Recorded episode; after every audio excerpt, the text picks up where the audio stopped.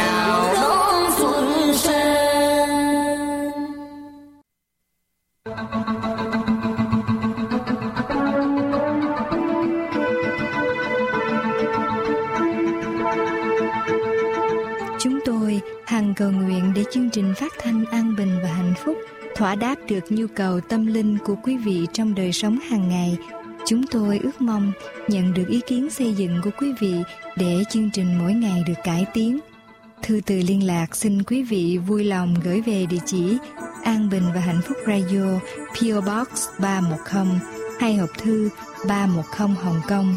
Chúng tôi xin lặp lại PO Box 310 hay hộp thư 310 Hồng Kông.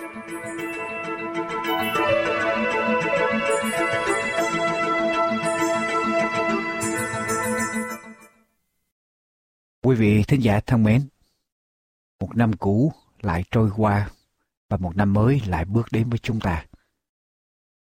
Chúng ta lại thêm mỗi người thêm một tuổi đời ở trong đời sống của chúng ta. Chương trình phát thanh an bình và hạnh phúc xin kính chúc toàn thể quý vị thính giả và gia quyến được tràn đầy ơn phước từ ba ngôi thượng đế toàn năng khi chúng ta bước vào năm mới nguồn ơn của Thượng Đế Toàn Năng sẽ đổ xuống ở trong đời sống của quý vị, ở trong mọi lĩnh vực, từ thuộc thể cho đến thuộc linh.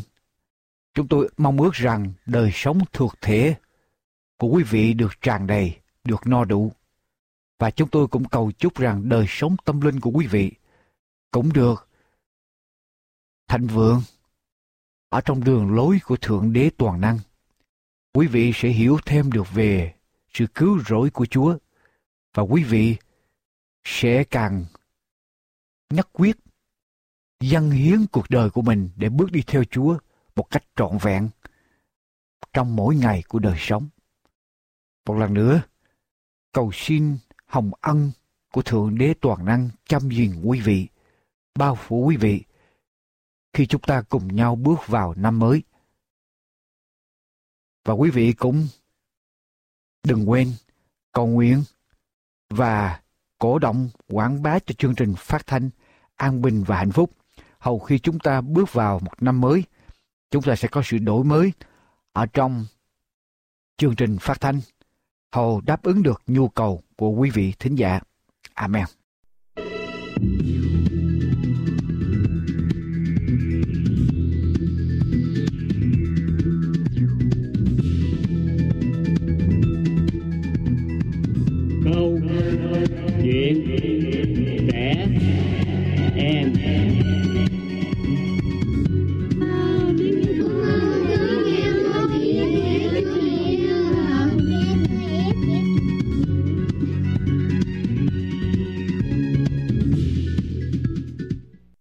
Những lời khuyên là tự đề của câu chuyện lần này. Tại sao chúng ta phải lắng nghe những lời khuyên dạy của những người khác? Từ nhỏ đến lớn, chúng ta đều được dạy dỗ rằng chúng ta phải nghe và làm theo lời khuyên bảo tốt của cha mẹ, thầy cô, anh chị và tất cả những người lớn hơn chúng ta. Tại sao như vậy? Chúng ta hãy cùng nhau lắng nghe câu chuyện, những lời khuyên để tìm lý do nha. Toàn cúi người xuống một chút, duỗi thẳng tay ra trước, bỏ hai tay lên qua khỏi đầu và chuẩn bị nhảy xuống sông để bơi cho thỏa thích. Đừng nhảy, đừng nhảy. Tiếng của một ai đó vang đến, lúc Toàn sẵn sàng để nhảy xuống. Cậu bé khựng lại một chút và quay nhìn sau lưng mình. Có một người lạ mặt đang đứng ở đó. Ông ấy có vẻ rất lo lắng. Tại sao bác không cho cháu nhảy xuống? Cháu biết bơi rành mà. Cháu sẽ không sao đâu. Toàn bước lui sau một bước, lấy lại tư thế và chuẩn bị nhảy. Đừng nhảy, đừng nhảy cháu à. Toàn thả tay xuống và lại quay lui sau để nhìn người lạ mặt lúc nãy. Bác à, cháu không sao đâu. Cháu đã từng nhảy xuống và bơi trong những dòng sông sâu hơn như vậy nhiều. Cháu còn nhảy từ trên những tảng đá cách mặt nước sông rất là cao nữa đó. Người lạ mặt bây giờ mới đi đến gần bên Toàn, ông nói. Dù vậy đi nữa thì cũng không thể nhảy được đâu. Mặt nước ở dòng sông này nhìn có vẻ hiền hòa, như bên dưới là vô số đá ngầm đó cháu. Mọi người đã nhảy xuống chỗ cháu đứng lúc nãy, đều bị gãy chân hoặc gãy lưng. Để bác chỉ cho cháu xem cái này đây. Người đàn ông lạ mặt đó đi tìm ở xung quanh, và rồi gạt những chiếc lá cây và chỉ cho Toàn thấy một tấm bảng. Cấm bơi lội và lặn ở trong khu vực sông này. Không an toàn, có đá ngầm. Ông dựng cái tấm bảng đó lên cho vững. Cháu thấy không? Người ta có để bảng để cảnh cáo điều này. Cái tấm bảng này chắc là bị gió thổi ngã xuống đó. Dạ, cháu cảm ơn bác. Toàn hối hận nói, cậu nhìn xuống mặt nước phẳng lặng đang chứa những sự nguy hiểm bí mật ở bên dưới. Cháu xin lỗi bác vì cháu đã đối xử không đúng. Không sao đâu, đi theo bác, bác sẽ chỉ cho cháu một chỗ tốt hơn và an toàn hơn để cháu bơi lội. Và Toàn đã vui vẻ đến chỗ khác với người đàn ông tốt bụng. Toàn không phải là người duy nhất đã đánh giá sai khi nhìn vào bề mặt của dòng sông.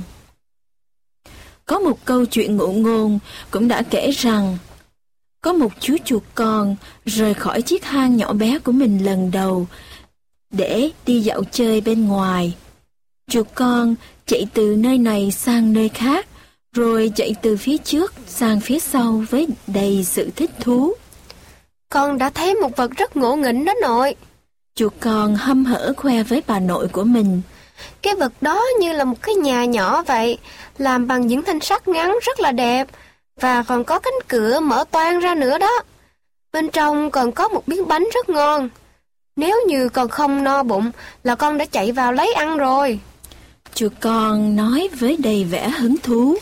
Và con nữa nội ơi, con còn thấy một người bạn rất hiền lành và dễ thương. Cô ấy rất mềm và cũng có một lớp lông mịn như chúng ta vậy.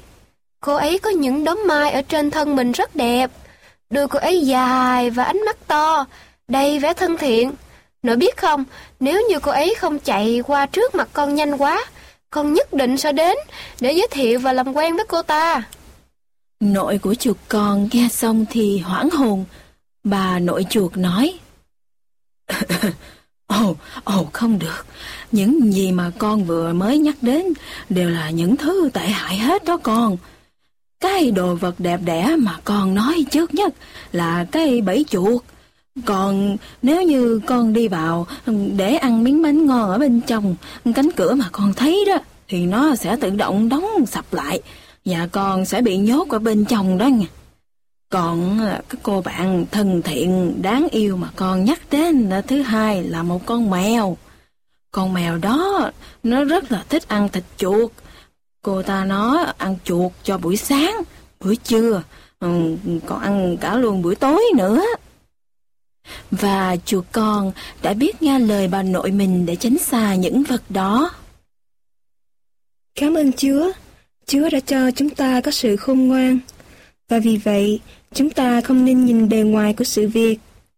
Và có một điều quan trọng hơn hết là chúng ta phải biết lắng nghe theo những lời khuyên dạy tốt của người khác. Toàn đã nghe lời người đàn ông nên không nhảy xuống dòng sông nguy hiểm. Chực con nghe lời dạy của nội để tránh cạm bẫy và tránh bị mèo đuổi bắt.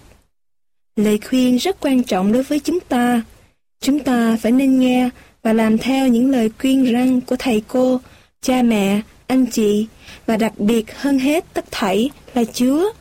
Những điều Chúa đã dạy chúng ta không nên làm thì đừng làm, bởi vì những lầm lỗi tưởng như rất nhỏ, không có gì, nhưng có thể đem đến rất nhiều tai hại. Xin thân ái chào quý vị và các em thiếu nhi. Hẹn gặp lại trong chương trình phát thanh an bình và hạnh phúc kỳ tới.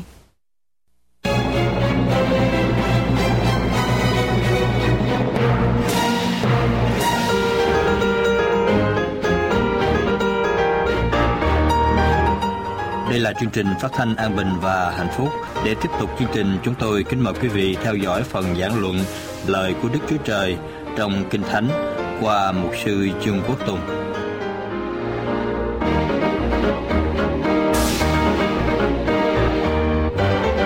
Kính lạy Chúa, con xin Ngài ban ơn trên lời của Ngài cho chúng con mỗi người nghe được qua Đức Thánh Linh trong lòng của chúng con.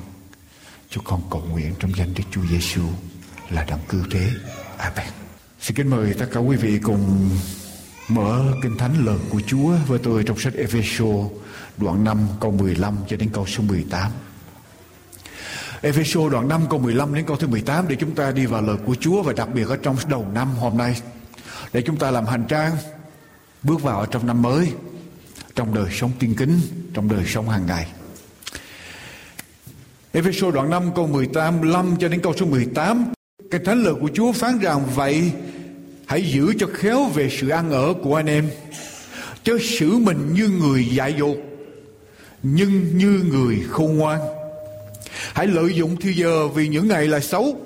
Vậy chớ nên như kẻ dại dột, Nhưng phải hiểu rõ ý muốn của Chúa là thế nào. Đừng say rượu, Vì rượu xui cho luôn tuần nhưng phải đầy dẫy Đức Thánh Linh. Đây lời của Chúa dạy chúng ta rằng hãy giữ cho khéo về sự ăn ở của anh em, chớ xử mình như người dại dột, nhưng như người khôn ngoan. Đề tài tôi gửi đến quý vị hôm nay là năm mới sống khôn ngoan thưa quý vị. Năm mới sống khôn ngoan. Hãy giữ cho khéo về sự ăn ở của anh em, chớ xử mình như người dại dột, nhưng như người khôn ngoan. Có lẽ chúng ta sẽ thấy Kinh Thánh chia con người ra làm hai nhóm người. Một nhóm là những người dạy và một nhóm là những người khôn. Và trong cái Thánh kêu gọi chúng ta hãy sống ở trong cái cách cư xử ở trong cái cách sống mỗi ngày của chúng ta như thế nào để trở nên như người khôn ngoan chứ không phải như người dại dột khi nào thì chúng ta sống dại dột thưa quý vị khi nào chúng ta sống dại có thể chúng ta sống dại vì chúng ta không biết điều tốt có thể chúng ta sống dại vì có những giây phút chúng ta giận dữ chúng ta có một điều gì đó chúng ta không hài lòng và chúng ta bất chấp điều đúng. Và chúng ta sẵn sàng sống và làm theo điều sai. Hay là một điều gì đó mà chúng ta thích, mà chúng ta không được điều đó, và chúng ta cứ đeo đuổi hoài, chúng ta bất chấp, phải, trái, và chúng ta làm điều đó. Và kinh thánh bảo rằng hãy sống xử mình như là một người không ngoan là con cái Chúa, là dân sự của Chúa, chúng ta cần sống xử mình như là một người không ngoan viện trưởng đại học cũng là một vị tổ sư của Hoa Kỳ về ngành quản trị, tức là management guru, là Warren Bennis. Warren Bennis dành nhiều năm để nghiên cứu về nghệ thuật lãnh đạo hay là khoa lãnh đạo. Ông đi khắp nơi ở tại Hoa Kỳ này và dành nhiều thì giờ để nghiên cứu. Ông chọn 90 nhà lãnh đạo hiệu quả nhất, thành công nhất và cho rằng khôn ngoan nhất tại Hoa Kỳ. 60 người thuộc các công ty tư nhân và 30 người thuộc các công ty thuộc công sở làm việc cho chính phủ. 90 người này ông theo dõi họ. Nghiên cứu họ lý do tại sao họ trở thành những người lãnh đạo nổi tiếng, thành công, khôn ngoan ở tại Hoa Kỳ này. Suốt một thời gian Ông không biết, tại vì ông thấy rằng mỗi người đều có những cái cá tính khác nhau. Ông không biết đi đến một cái kết luận nào. Nhưng cuối cùng ông kết luận như thế này. Warren Bennis kết luận như thế này. Cuối cùng, tôi cũng đi đến kết luận. Điều nổi bật nhất của những người lãnh đạo tài giỏi là họ biết chọn đúng việc để mà làm.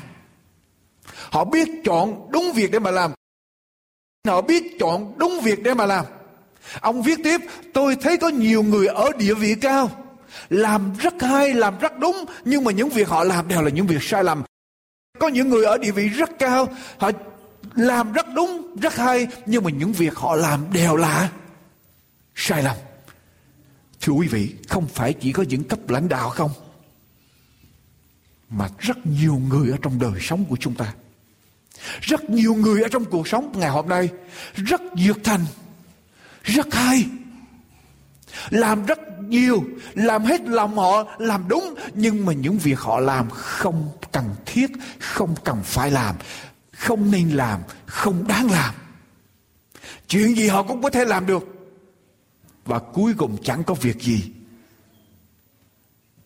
là có cái kết quả tốt đẹp, lâu dài hết. Thi sĩ Việt Nam của chúng ta để lại bài thơ nói như thế này. Thế sự đua chen nói. Thế sự đua chen nói dạy khôn biết rằng ai dạy, biết ai khôn khôn nghề cờ bạc là khôn dạy, mà dạy chốn văn chương ấy dạy khôn cũng tùy việc làm. Làm việc sai mà lại cho là khôn coi chừng. Thưa quý vị, người khôn với người dạy khác nhau ở điểm chọn điều mà mình muốn làm. Chọn cái điều mà mình làm. Chọn cái điều đúng để mà làm. Ai cũng hoạt động, ai cũng làm. Nhưng người khôn chọn đúng nơi, đúng việc, đúng chỗ, đúng khả năng, đúng sự kêu gọi để mà mà làm. Phải không thưa quý vị? Khác nhau giữa khôn với lại dạy. Họ chọn đúng việc, đúng nơi, đúng chỗ có những người hầu việc Chúa. Nhưng mà hầu việc Chúa sai nơi, sai chỗ, sai thời điểm. Không phải ơn kêu gọi của mình. Thì chỉ đem lại sự xấu hổ làm sỉ nhục danh của Chúa. Thay vì phải chọn đúng nơi, đúng chỗ, đúng người, đúng sự kêu gọi. Khôn là sống mà biết nhìn cái đời sống từ cái nhãn quan, từ cái quan điểm của Chúa. Chứ không phải nhìn từ cái ý riêng của mình.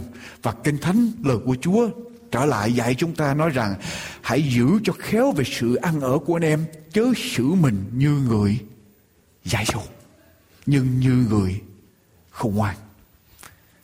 Có bốn điều tôi gửi đến quý vị hôm nay, như thế nào để sống khôn ngoan trong đầu năm và làm sự quyết định để chúng ta bước đi, thưa quý vị.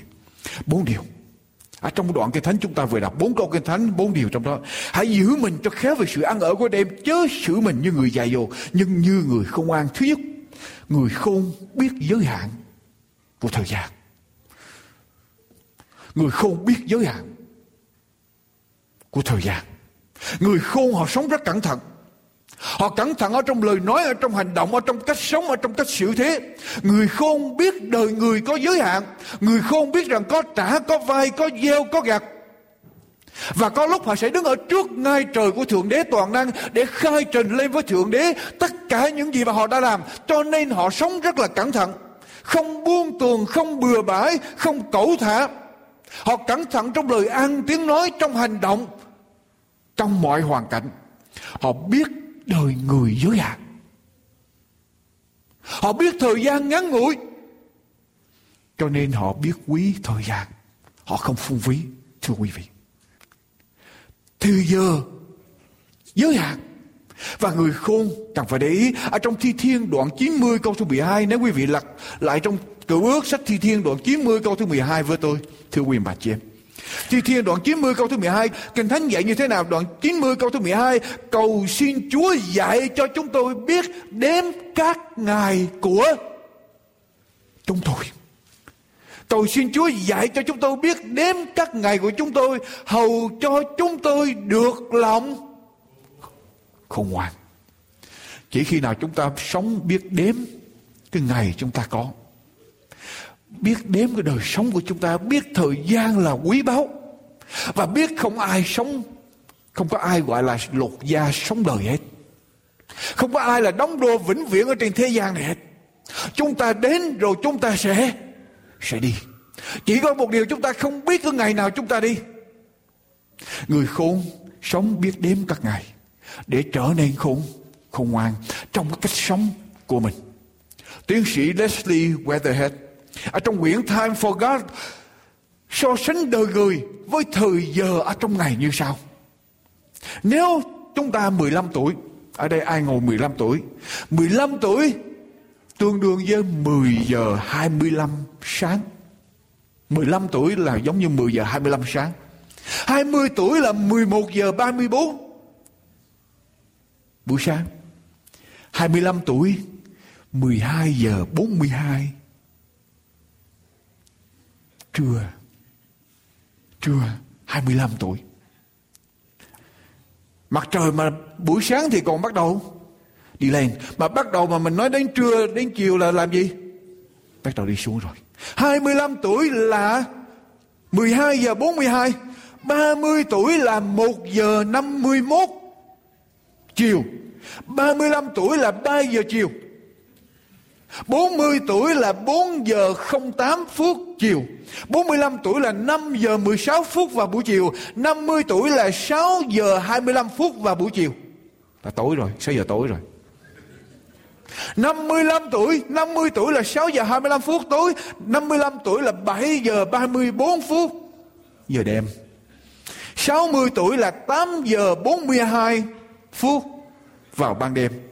65 tuổi 65 tuổi là 9 giờ 51 Giờ này giờ gì?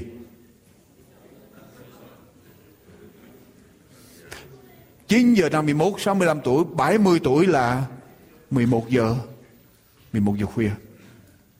Cho nên, lại Chúa cho chúng con biết đếm các ngày của chúng con để chúng con có lòng khôn ngoan, để chúng con sống. Để chúng con dùng thì giờ của chúng con như thế nào? Đừng phung phí thì giờ. 25 tuổi là mấy giờ? 12 giờ 41 trưa. Tôi nhớ cái đó. Không phải tôi 25 tuổi, nhưng mà tôi biết lúc đó là bắt đầu về chiều. 25 tuổi là lấy cái mốc là bắt đầu về chiều rồi.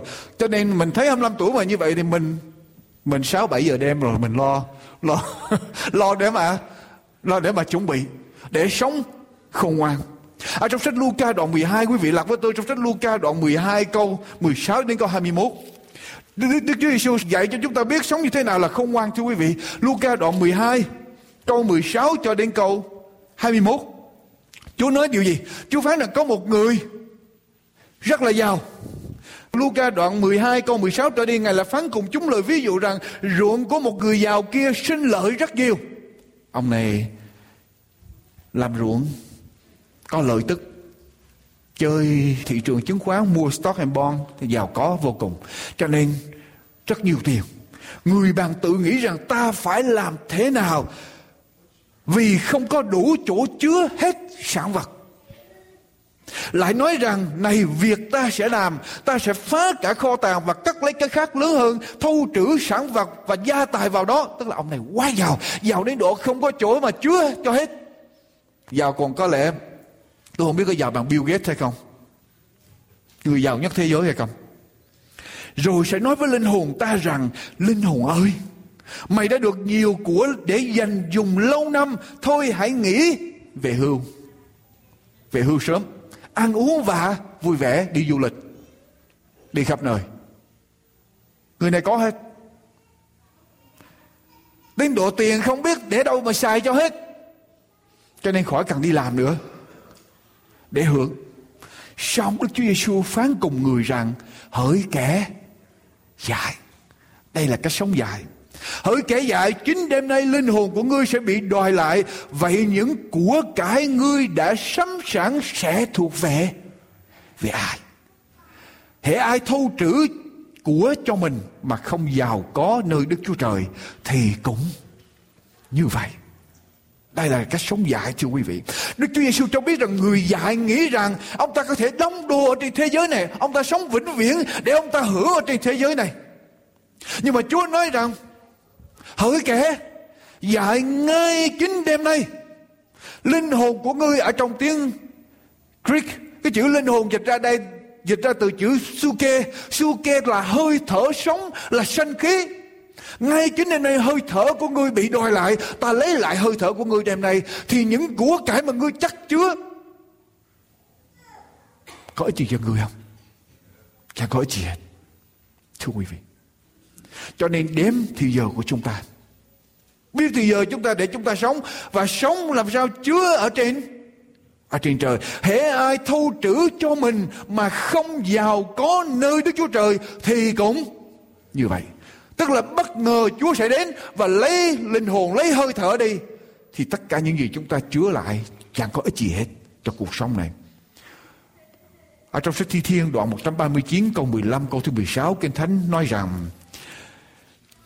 khi tôi được dựng nên ở trong nơi kín chịu nắng lên một cách xảo tại nơi thấp của đất thì các xương cốt tôi không giấu được Chúa. Mắt Chúa đã thấy thể chất vô hình của tôi. Số các ngài định cho tôi đã biên vào sổ Chúa trước khi chưa có một ngày nào trong các ngày. Trong các ngày ấy. Chúng ta nghĩ rằng chúng ta đi bác sĩ. Chúng ta nghĩ rằng chúng ta có tiền, có thuốc men nhiều, chúng ta sẽ kéo dài tuổi thọ được lâu. Nhưng mà Kinh Thánh nói rằng, số ngày định cho tôi đã làm gì?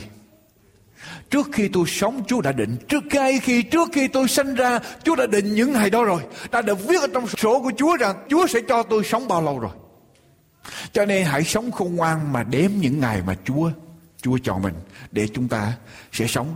Quý vị phải biết rằng Thời gian chúng ta sống, Nhất là đừng quên rằng Cơ đốc, tức là Giêsu phục lâm lại trở lại. Đức Chúa Giêsu sẽ trở lại bất cứ giây phút nào. Chúng ta đừng bị ru ngủ trong vật chất của thế gian của đời này mà quên mất cái ngày Chúa trở lại. Chúng ta thấy dư luận xôn xao khi đến năm 2000 nói là Chúa sẽ trở lại ngày tận thế nhưng mà chúng ta không thấy chuyện đó xảy ra. Chúng ta sẽ nghĩ là Chúa không trở lại. Có lẽ là trong đời đời sau này, đời con, đời cháu chúng ta, chúng ta qua đời rồi mới có thể Chúa trở lại. Nhưng mà coi chừng thưa quý vị, đừng nghĩ rằng Chúa không trở lại. Chúa có thể trở lại bất cứ giây, giây phút nào. Và biến cố 911 nếu quý vị nghiên cứu tình hình cho kỹ, biến cố 911 là cái biến cố mà thúc đẩy lời tiên tri ở trong Kinh Thánh được ứng nghiệm. Nếu quý vị nghiên cứu lời tiên tri trong Kinh Thánh cho kỹ càng thì lời kinh thi trong kinh thánh nói rằng ngày cuối cùng ở trên thế giới chỉ còn lại một chính phủ, một nền kinh tế và một tôn một tôn giáo. Một chính phủ, một nền kinh tế và một tôn giáo trên toàn thế giới theo Khải quyền đoạn 13 và đoạn 18. Ngày cuối cùng sẽ đi như vậy và biến cố 911 đang thúc đẩy để cho thế giới đi gần đến chỗ một chính phủ, một nền kinh tế và một tôn giáo. Ngày xưa người ta muốn thống nhất tôn giáo lại rất khó tại vì cái sự phản đối chống đối giữa hồi giáo và các tôn giáo khác nhưng mà qua biến cố chỉ mùng một, thưa quý vị, thế giới hồi giáo bị chia ra làm hai. Và đa số đang ngã về tây phương, chỉ còn là một số thiểu số quá khích. Abin Laden là bây giờ đang bị truy lùng để mà giết. Và Chúa sẽ trở lại rất là gần. Đừng nghĩ rằng Chúa không trở lại. Trong đời của chúng ta chúng ta có thể thấy Chúa trở lại, thưa quý vị với những biến cố xảy ra trên thế giới, cho nên chúng ta cần phải biết thì giờ rất là giới hạn, chứ không phải kéo dài hoài. Điều thứ hai, chúng ta đọc đoạn 5 câu thứ 16 của sách Ephesos với tôi. Ephesos đoạn 5 câu thứ 16. Đoạn 5 câu thứ 16. Chúa dạy chúng ta làm gì nữa? Hãy lợi dụng thì giờ vì những ngày là là xấu. Ngày là xấu. Ngày trôi qua là xấu. Lợi dụng thì giờ, tận dụng tối đa biết thời giờ giới hạn, cho nên mỗi khi chúng ta, Chúa cho chúng ta ở đâu, lợi dụng tối đa. Thì giờ của chúng ta, lợi dụng tối đa. Thưa quý vị, Thomas Edison có một cái phương pháp để chọn những kỹ sư làm việc cho phòng thí nghiệm của ông. Kỹ sư vào nộp đơn để làm việc ở trong phòng thí nghiệm của Thomas Edison. Nhà bác học mà chế ra đèn điện đó, bóng đèn điện ông mới đưa cho các kỹ sư cái bóng đèn. Ông mới nói, tính cái thể tích của cái bóng đèn đó, coi thử nó chứa bao nhiêu nước ở trong đó. Cho mỗi người ngồi riêng một phòng. Ông đưa vào cái bóng đèn. Biểu tính thể tích của cái bóng đèn bóng đèn điện giống như chúng ta đang có bóng đèn điện tròn chụp lên. Và tính thể tích của nó chứa bao nhiêu nước. Thì ông thấy rằng số kỹ sư vào là nhận việc đó, ông chia làm hai nhóm người. Một cái nhóm thấy cái bóng đèn là họ bắt đầu ngồi xuống họ tính một cái, cái góc cạnh của nó. Họ bắt đầu dùng những cái công thức họ tính bao nhiêu họ cộng là hết để cuối cùng họ mới ra cái thể tích của cái bóng đèn. Nhưng mà có một cái nhóm thứ hai cũng kỹ sư đó chia ra nhóm thứ hai. Nhóm này họ không có dùng những công thức toán phức tạp. Họ gỡ cái bóng đèn ra họ lấy nước họ đổ vào trong cái bóng đèn đó. Sau họ lấy họ cầm bóng đèn tới họ đổ vào trong cái cái dụng cụ để đo lường thể tích. Thì họ biết cái bóng đèn đó chứa được bao nhiêu nước?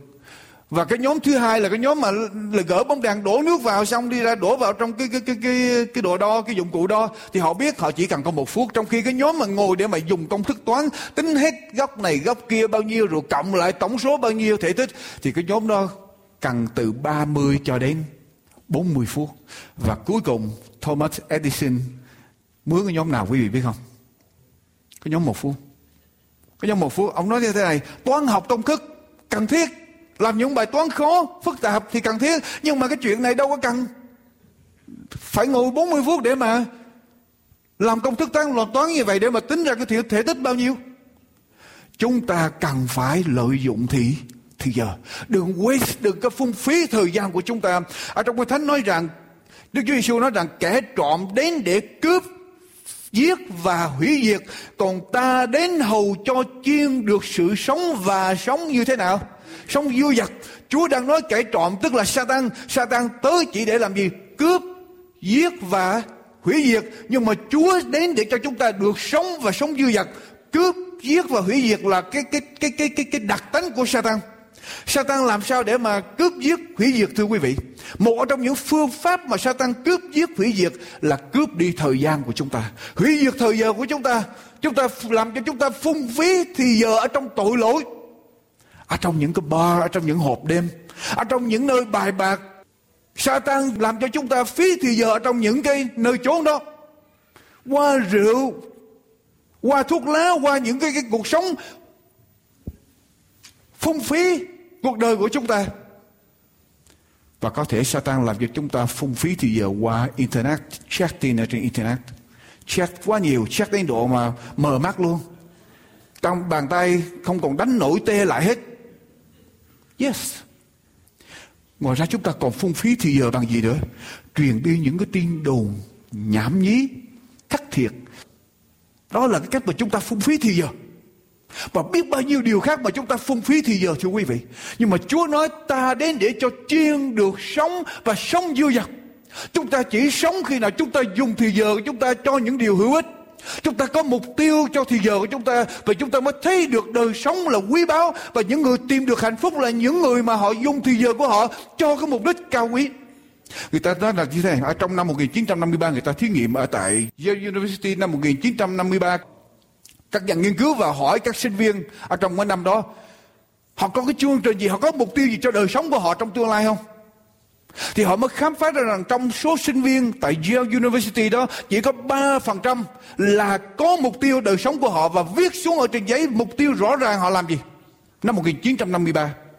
Cho đến năm 1993 người ta nghiên cứu trở lại những người đó. Người ta theo dõi trở lại những số sinh viên đó. Thì người ta mới khám phá ra rằng tới 3% mà có mục tiêu rõ ràng Họ thành công ở trong cuộc sống, họ được thành công ở trong tài chính, ở trong xã hội, ở trong tâm linh và đời sống của họ hạnh phúc. Trong khi 97% kia không được thành công, cộng cái số thành công của họ lại không bằng một phần của cái số 3% đó. Cho nên cái đời sống của chúng ta, nếu chúng ta có mục tiêu rõ ràng, mục tiêu cao quý mà Chúa dành cho chúng ta, chúng ta biết thì giờ sẽ trôi qua. Chúng ta lợi dụng mỗi hoàn cảnh, mỗi cơ hội mà Chúa đưa tới để chúng ta làm sáng danh Chúa. Thưa quý vị, chúng ta sẽ có hạnh phúc. Và đời sống chúng ta sẽ thấy rằng Chúa đến để cho chiên được sống và sống dư dật. Chứ Chúa không đến để cho chúng ta sống sống buồn nản, sống không biết mục tiêu, không biết mục đích của mình, không biết mình sống để làm gì. Thưa quý bà chị em. Và con cái Chúa, chúng ta phải có mục tiêu để mà sống và sống dư, sống dư dật. Thưa quý vị, có nhiều lúc quý vị biết không? Không phải điều xấu làm cho chúng ta phung phí thì giờ không, mà điều tốt, mà làm cho chúng ta quên mất cái điều tốt nhất mà Chúa dành cho chúng ta, thì đó cũng là phung phí. Điều tốt mà làm cho chúng ta quên đi cái điều tốt nhất thì đó cũng là phung phung phí. Không phải chỉ tội lỗi mới phung phí thời gian và cơ hội của chúng ta. Nhiều khi điều tốt cũng làm mất đi cơ hội, cái điều tốt nhất mà Chúa dành cho chúng ta trong đời sống. Ở trong sách Luca đoạn 10 câu 38 đến câu 42, Luca đoạn 10, Đức Chúa Giêsu đến nhà của Mary Mathe một ngày kia. Rồi kinh thánh ghi lại có chuyện gì? Khi Đức Chúa Giêsu cùng môn đồ đi đường đến một làng kia có người đàn bà tên là Ma-thê rước Ngài vào nhà mình.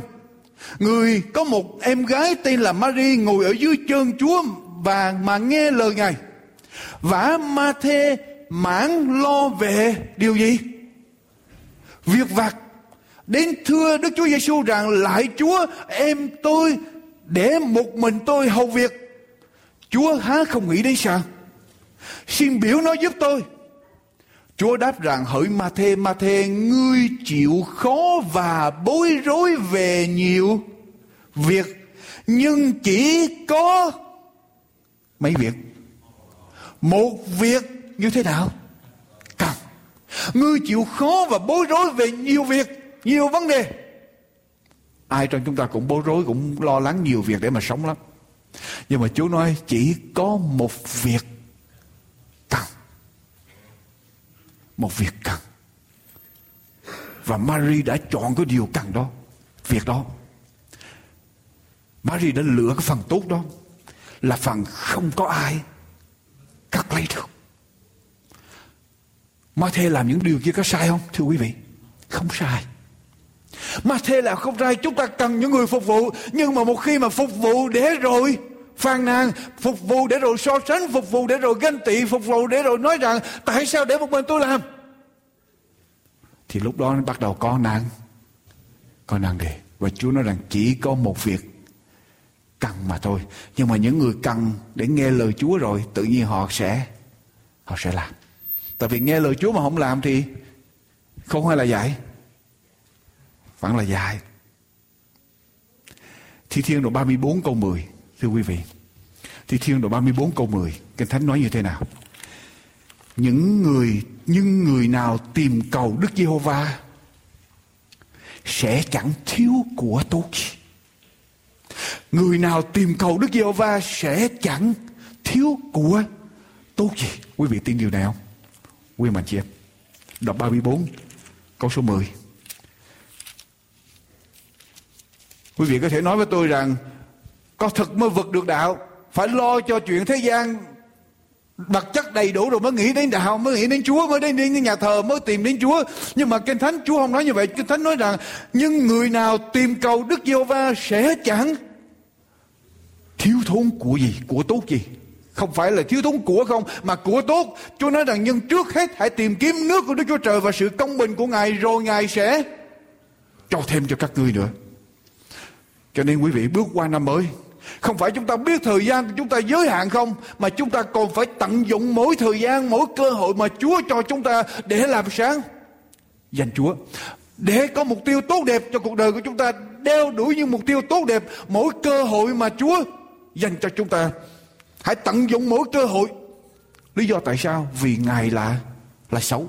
Thời gian trôi qua không lấy lại được. Như cơn gió thổi qua, quý vị không chụp bát không căng bùm lên để chờ gió thổi đi thì gió thổi qua mất. Cơ hội đi qua sẽ mất. Chúng ta phải tận dụng mỗi cơ hội để làm sáng. Danh chúa rồi tôi nói với quý vị một ngày kia, một ngày kia chúng ta sẽ không còn có cơ hội để giảng đạo nữa. Tôi nói với quý vị, khi liên bang Xô Viết sụp đổ, Giáo hội chúng ta nhảy vào để mà giảng đạo và giáo hội chúng ta là cái giáo hội đầu tiên được dùng cái hệ thống truyền hình toàn cả liên bang Xô Viết của chính phủ Liên Xô để giảng giảng đạo và giáo hội chúng ta là giáo hội đầu tiên được lập trường thần học, mở trường thần học ở tại liên bang Xô Viết khi mà sau khi sụp đổ Giáo hội chúng ta vừa nhảy vào 3 năm sau cho đến ngày hôm nay, quý vị biết ngày hôm nay có những điều luật đưa ra và không cho phép để giảng đạo ở tại Nga Xô được. Cơ hội chỉ mở ra một lần trong một thời gian nào đó. Nếu chúng ta không chụp thì sẽ không còn có cơ hội nữa. Và ngày hôm nay là lúc mà chúng ta Giao giảng đạo của Chúa. Ngày hôm nay chúng ta cần thực thi cái, cái, cái, cái đức tin của chúng ta ở trong Chúa. Phải sống đạo trong ngày hôm nay. Đừng chờ tới ngày mai. Sự bắt bớ sẽ đổ xuống. Kinh thánh nói rằng sự bắt bớ sẽ xảy ra cho thế giới của chúng ta và đặc biệt cho quốc gia tại Hoa Kỳ này nếu chúng ta không lợi dụng ngày hôm nay để rao giảng đạo, làm công việc Chúa, thưa quý vị, ngày đó cửa sẽ đóng hết và kinh thánh Chúa nói rằng cái ngày đó, Chúa sẽ làm một cơn đói kém xảy ra trên khắp đất người ta sẽ chạy đi tìm và người ta không phải đi tìm thức ăn, mà kinh thánh nói rằng người ta sẽ đi tìm lời của Chúa vì ngày đó không còn sự rao giảng đạo của Chúa nữa. Đó là lý do tại sao mà quý vị thấy tôi đổ hết sức để mà giảng. Ở trong khi chúng ta có cơ hội để mà giảng. Vì tôi biết không phải tiền bạc có hồi. Mà tôi biết rằng sẽ không có cơ hội và tiền bạc sẽ không mãi mãi có. Cho nên khi nào chúng ta có thể giảng được thì chúng ta nên nên giảng. Khi chúng ta có cơ hội hãy làm, hãy lợi dụng thì giờ vì các ngài đã là sáu ngày hôm nay là lúc mà chúng ta cần phải sống đức tin của chúng ta ngày hôm nay những người gọi là cơ đốc phục lâm thật sự tin kính chúa những dân còn sót lại giữ các điều răn của Đức Chúa Trời và lòng tin Đức Chúa Giêsu cần phải đứng lên và cần phải sống ngày hôm nay, thưa quý vị. Chúng ta không chờ đến ngày mai. Và ngày hôm nay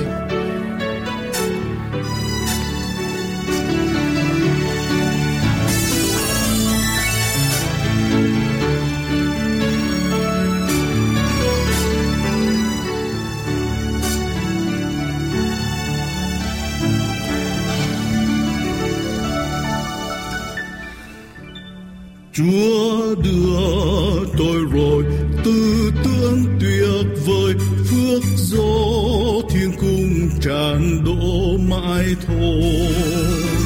Dẫu tôi làm gì hay đến mọi chỗ. Chính tôi quyết giữ gìn mãi tâm hồn. Ngài yêu dắt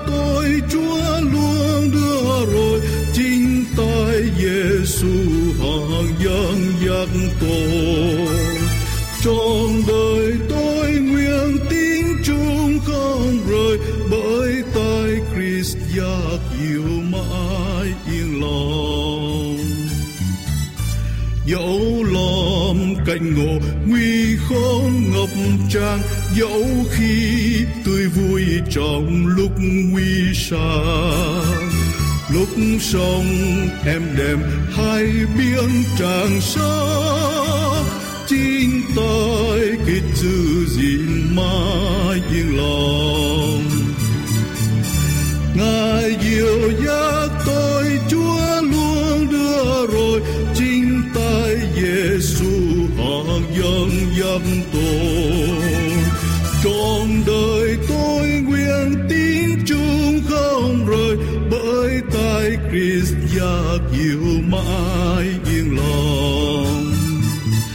nắm tay luôn cầu. Xin Chúa đừng lìa khổ đau, hằng hoang cầu Chúa sẽ chia.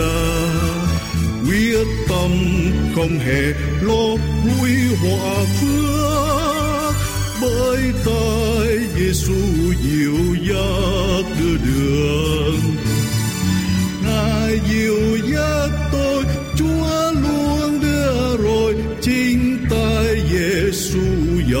Dân dân dắt tôi trong đời tôi nguyện tin chung không rời, bởi tay Christ giác kiều mãi yên lòng.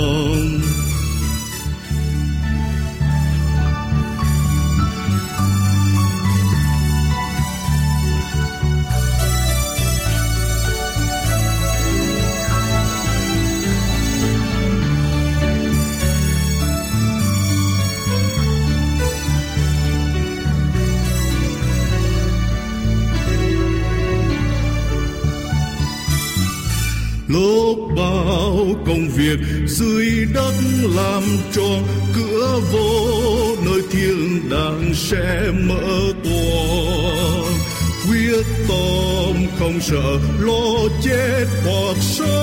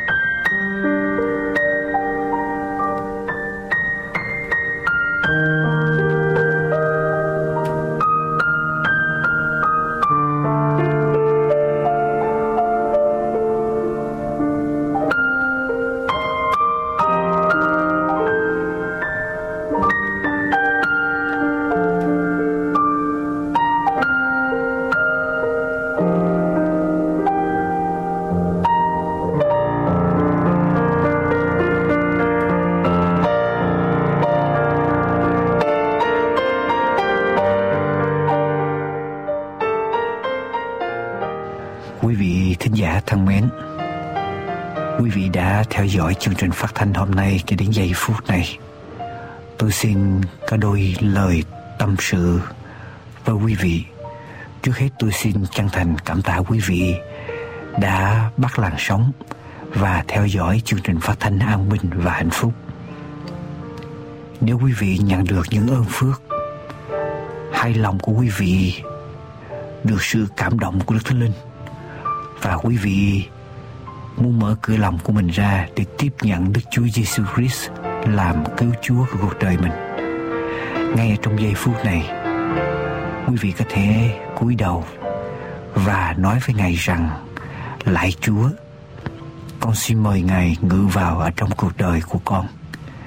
Con xin Ngài làm chủ cuộc đời của con và hướng dẫn con bước đi theo Ngài xin Ngài xóa đi tất cả mọi sự vi phạm của con và làm mới lại. Trong con một thằng linh ngay thẳng, một tâm hồn tươi mới, trong thật theo ý muốn thánh của Ngài. Và quý vị nói chuyện với Ngài, nói chuyện với Chúa nhận được niềm vui, nhận được ơn phước, lòng của quý vị thảnh thơi. Xin quý vị đừng quên viết cho chúng tôi đôi dòng để chia sẻ với chúng tôi nguồn ơn phước, niềm vui này ở trong lòng của quý vị. Xin quý vị gửi về địa chỉ an bình và hạnh phúc radio